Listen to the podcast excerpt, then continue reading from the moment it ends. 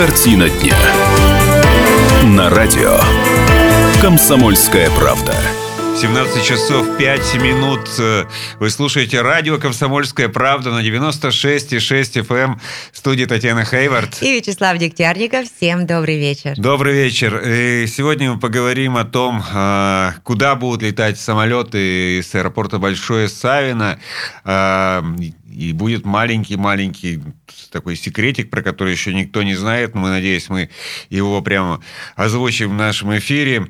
Поговорим, конечно же, и о том, а, почему Перим входит, а, вернее, поднялась в рейтинге вот э, социально устойчивых городов э, с 4 баллов до 7. Э, вот об этом мы также поговорим. Поговорим мы с вами и о том, как выглядит сейчас ледовый городок и как Что он будет развиваться. Ожидать? Да, там тем более пошли совершенно уникальные такие шоу, свето, светомузыкальные шоу, и мы узнаем, когда можно будет посетить ближайшую. Но и начнем наш выпуск мы, естественно, с погоды.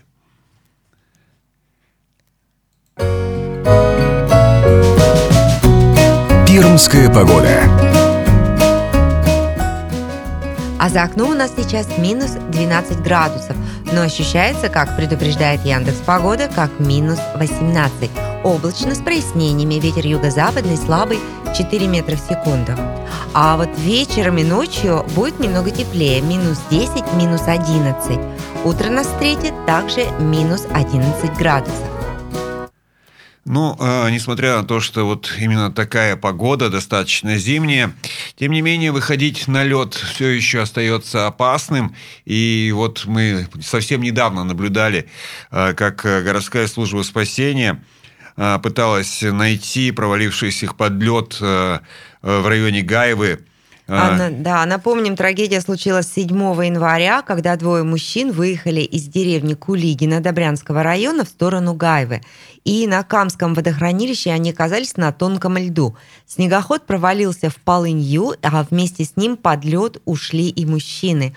Одного из них а, спасатели нашли 8 января, он был вмерзший в лед, а другого продолжили искать. А, а погибших Денис Карипанов работал замдиректором Пермской газовой компании, второй Сергей Акулов, который не найден, а рабочий Близняковского механического завода, он приехал в гости к семье Дениса на празднике. А мы... О подробностях поиска мы попытаемся сейчас вместе с вами поговорить э, с директором городской службы спасения. Э, Владимир Рушанович обещал у нас быть на связи. Владимир Александрович Косымов. Э, здравствуйте, Владимир Рушанович. Здравствуйте. Здравствуйте. Итак, вот немножечко, если возможно, в подробностях поиска, вот последнее вот это происшествие, э, как долго вам приходилось э, искать, и найдено тело только ведь одного, да, а тело второго все еще не да. видит. Нет, да, да, действительно, человек, два человека ушли под воду на снегоходе, которые двигались со стороны Добрянского муниципального района, и здесь вблизи Камгеса, возле водозабора, ушли, попали в промойну и ушли на дно.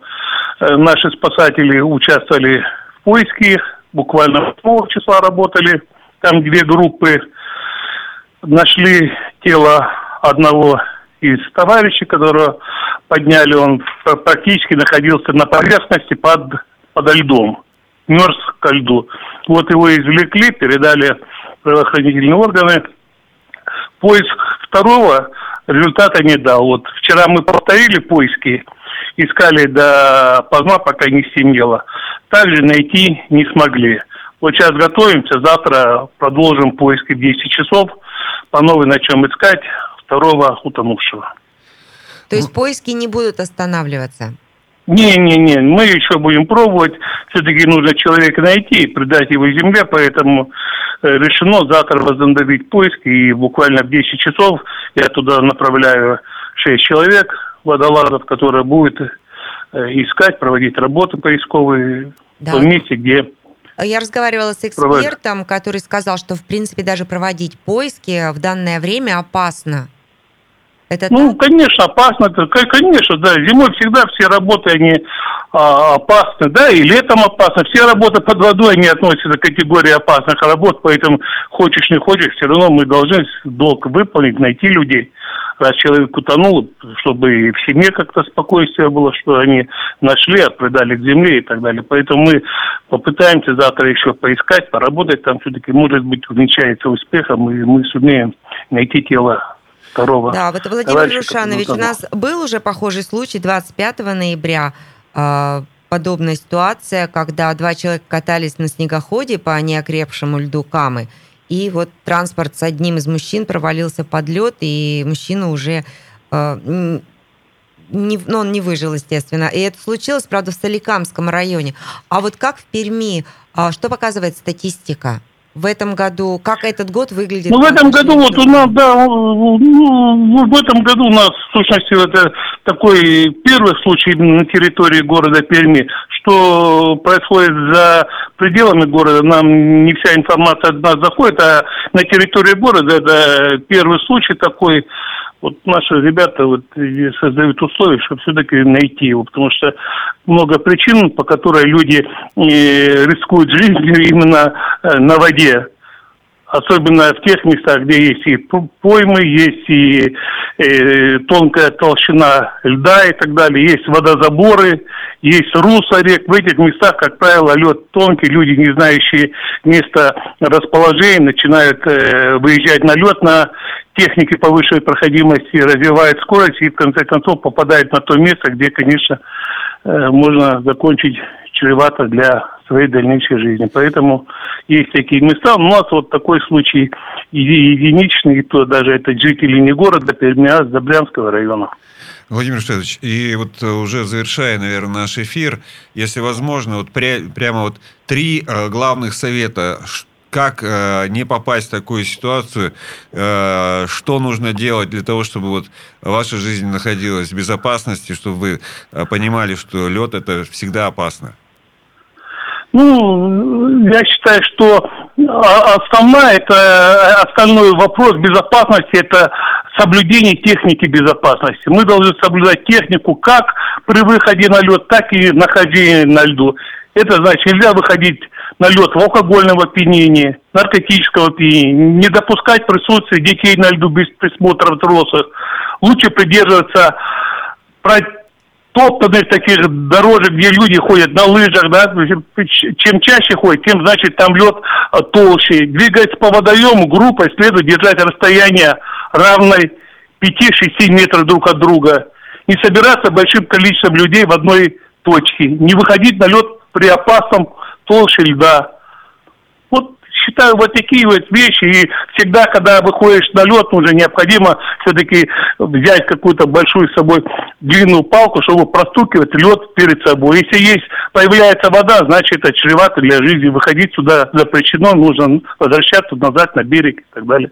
То есть вот такие вещи нужно соблюдать. Если мы будем соблюдать, то, конечно, мы себя безопасим при выходе на лед. И вот прямо последний вопрос. Если э, мы видим, что человек провалился э, вот в промойну или еще что-то, я нахожусь рядом с этим человеком. Мои действия, первые действия, что я должен сделать, э, как мне помочь в этой ситуации? Понятно, вызывать городскую службу спасения, но, может быть, есть еще какие-то варианты. Ну, если, если у вас подручные средства какие-то, э, которые длительное время могут держать пострадавшего на воде, конечно, нужно передать дать ему возможность держаться или за палку, или за какой-то спасательный жилет, или спасательный круг у вас есть. Нужно или веревочка. А То если да, если ничего нет, можно же, наверное, просто снять шарф с шеи и бросить ну, э, ему, да? Ну, ну, ну конечно, я же говорю, подручные средства использовать, или э, шарф, или там пальто у вас, или какой-то рукав бросить, или ремень поясной и так далее. При этом лечь на живот – расширить руки, чтобы площадь была побольше, и попробовать все-таки как-то доползти, подать товарищу спасательный э, спасательную вещь или веревка это, или шарф, или какой-то материал и так далее. То есть что у вас есть? В сущности, все можно использовать, что на вас одето, как спасательный инвентарь. Спасибо тоже огромное. куртку, тоже пальто и так далее. Спасибо огромное. У нас Алло. был на связи директор э, городской службы спасения Владимир Ушенович Касимов. Мы говорили о том, э, как э, вести себя на льду, говорили вот об этом трагическом происшествии, которое произошло. После небольшого перерыва мы вернемся в эту студию и продолжим наш разговор.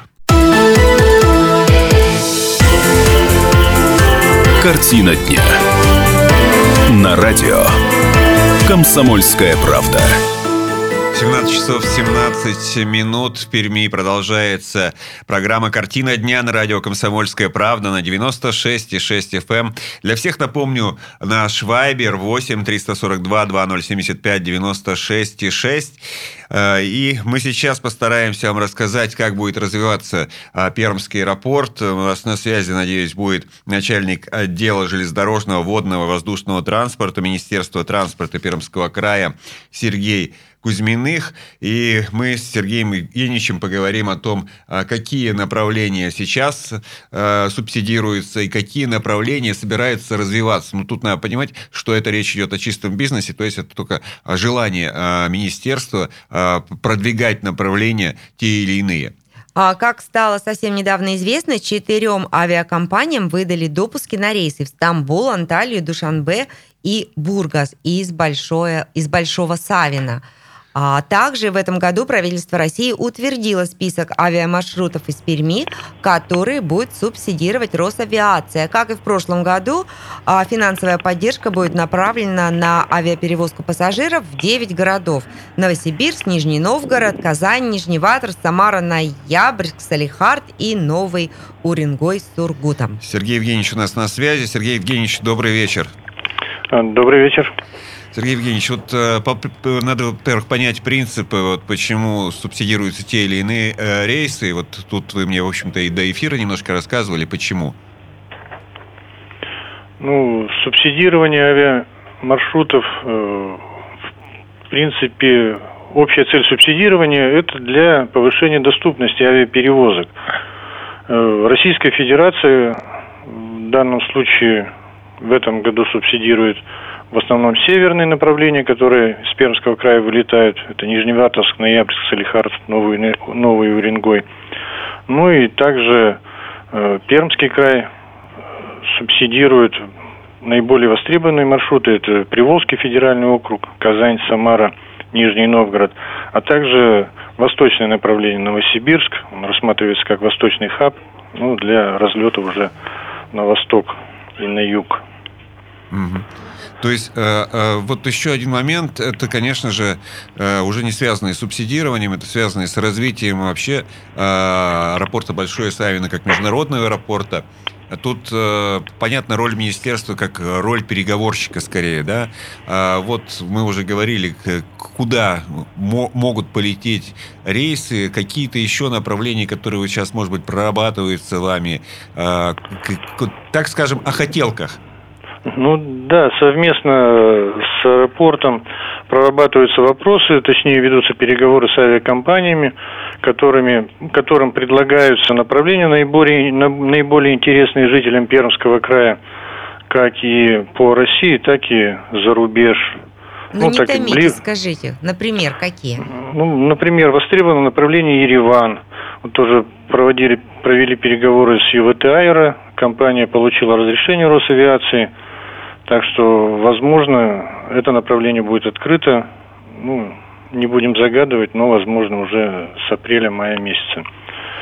Также получили компании разрешение. Это «Северный ветер», «Победа», а, «Азур Эйр». Это направление Тбилиси, Душанбе, Ташкент, Стамбул, Батуми, Болгария, Бургас, Анталия. Ну, то есть э, некоторые новые направления, ну и также развитие чартерных рейсов, то есть увеличение их количества.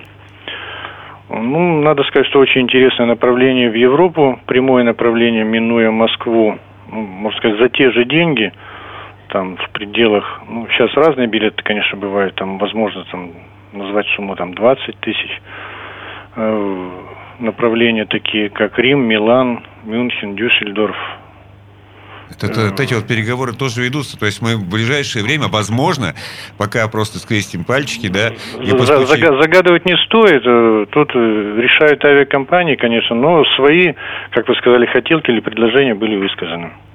То есть на сегодняшний день правительство Пермского края вот рассматривает варианты, чтобы были прямые вылеты и э, в Рим, и в Дюссельдорф, и э, еще ряд городов вот, э, европейских, которые я услышал.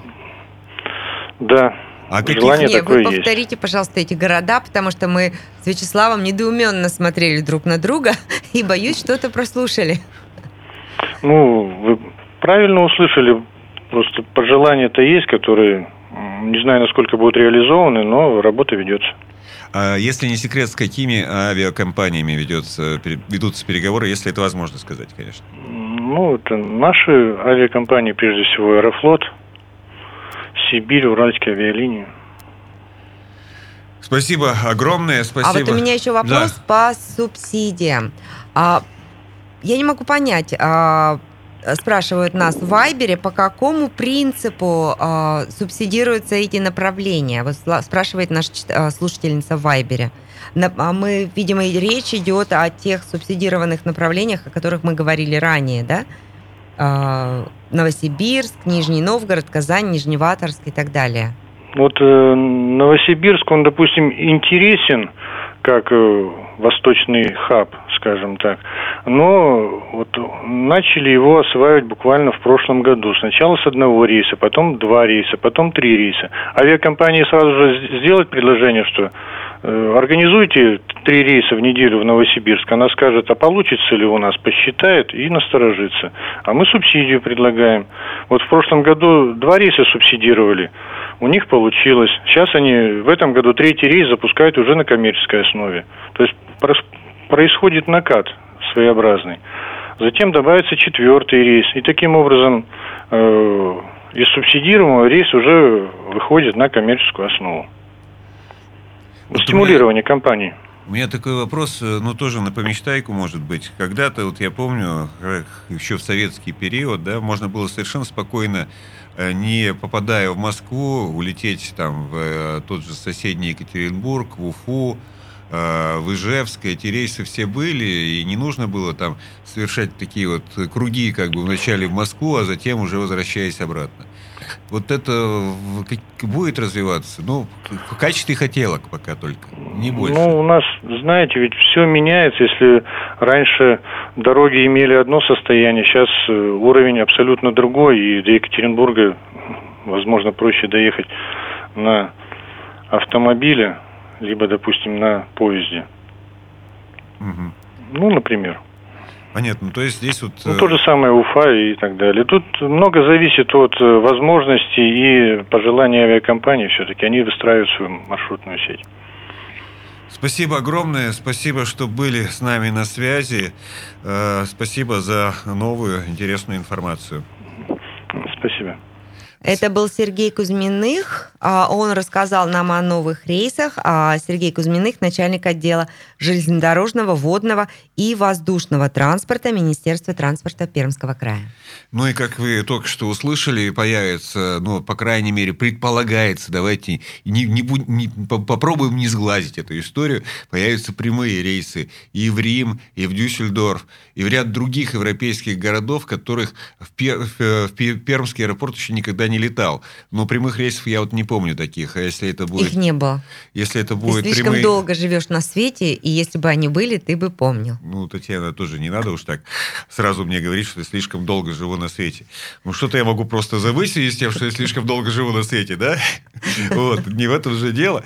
Э, Мы сейчас, э, конечно же, э, будем немножко прерываться, но при этом оставайтесь с нами на связи. Напомню, телефон прямого эфира 2075 96 6 и э, пишите нам Viber 8 342 2075 96 6 8 342 2075 96 6 и вот наш слушатель э, с ником Александр уже пишет, что очень хочет поехать э, из Перми прямым рейсом в Дюссельдорф, и если это прямо произойдет, он будет счастлив. Потому что не, не хочется вот так летать через э, Москву. Э, мы сейчас прерываемся на короткую-короткую паузу. Оставайтесь на 96,6 FM. Эм. Встретимся с вами сразу после небольшого э, перерыва.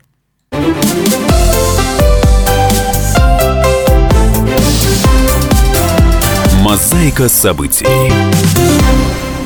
17 часов 32 минуты продолжается программа «Картина дня» на радио «Комсомольская правда». И мы сейчас переместимся с вами в центр Перми, на Ледовый городок, который вот сегодня, после реконструкции, вчера была реконструкция, сегодня он снова заработал. Заработал он сегодня в 12 часов дня, а с 13 по 19 января, то есть вот уже в эти выходные, там будет проходить Кубок России по снежной и ледовой скульптуре «Зимний вернисаж». А 22 скульптора из Китая, Малайзии, России и Сингапура будут представлять свои произведения ледового искусства, так сказать. И у нас на связи Андрей Хомяков, исполняющий обязанности директора социокультурных агентства социокультурных проектов. Андрей, добрый вечер. Добрый вечер. Э, продолжается жизнь в ледовом городке, вот она прямо э, развивается. И давайте вот мы расскажем о том, что можно будет в ближайшее время увидеть, о наиболее ярких каких-то событиях, которые вот продолжаются там, продолжают там происходить. Ну, новогодние каникулы на сегодняшний день у закончились, начались рабочие будни. Э, городок Ледовый на городской эспланаде буквально вчера там произвели реставрацию объектов, затирка снежная, э, резко подсветки, э, также дополнительно обследовали, обследовали ветряного скаты на всех горках, то есть все это реставрировалось. Сегодня городок уже открылся в 12 и будет работать до э, 22.00 э, в будни. Ну, а до какого дня он будет работать? Городок будет работать по 17 февраля. Mm? Вот, э, да, город, городок у нас будет работать в будни с 12 до 22, а выходные дни с 10 до 22. В графике. Вот там появилось такое э, совершенно новое какое-то для нас явление. Это вот эти живые картинки, которые можно наблюдать прямо на, э, драма, на драматическом да, театре. это световое на театре, шоу, которое на театре театре. Вот расскажите, когда января. ближайшее будет, будет ли оно еще повторяться? Нет, э, к сожалению, больше технически нет возможности его повторить, потому что э, это э, очень сложно. И это было запланировано именно в подарок на Рождество и гостям нашего города. Мне Также кажется, вам Рождество... нужно бороться со сложностями и повторить это для пермяков, потому что а, отзывы просто восхищенные об этом шоу.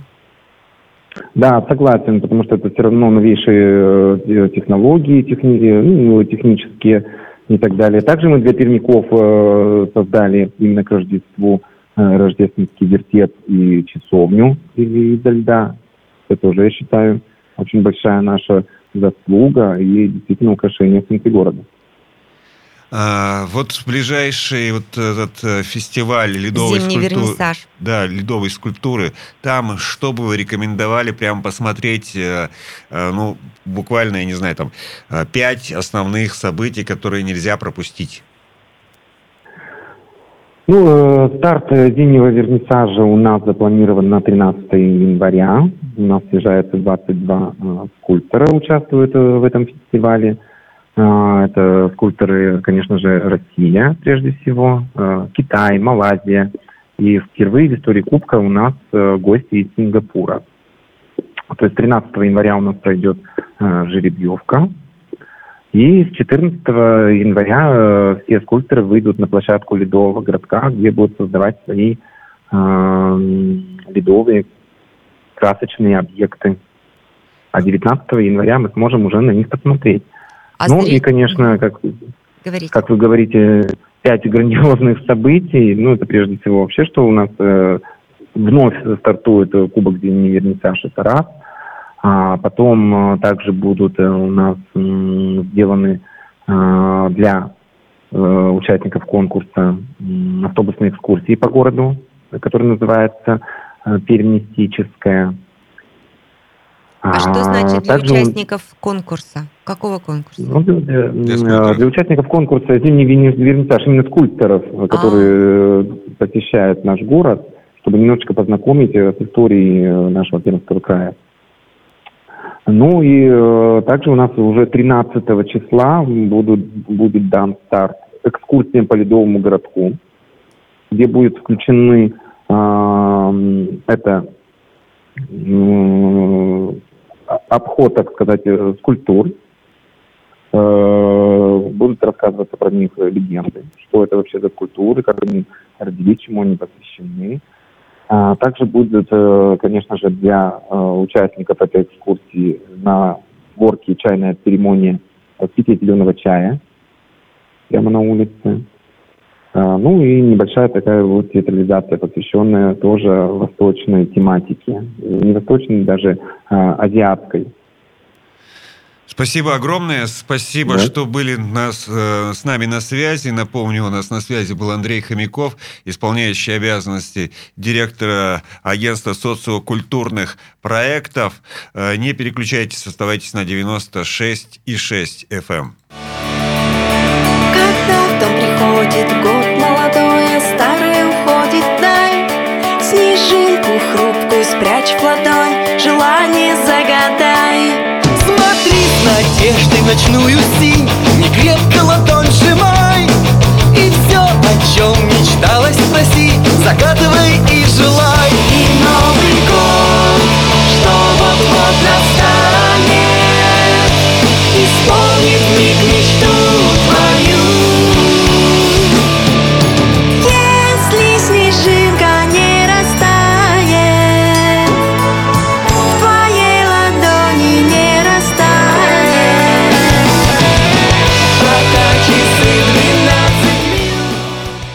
часов 38 минут продолжается программа «Картина дня» на радио «Комсомольская правда» на 96 и 6 FM. А в студии все еще работает Вячеслав Дегтярников, Татьяна, Тата... Татьяна Хейвард – запуталась под конец дня. И сейчас мы поговорим про рейтинги.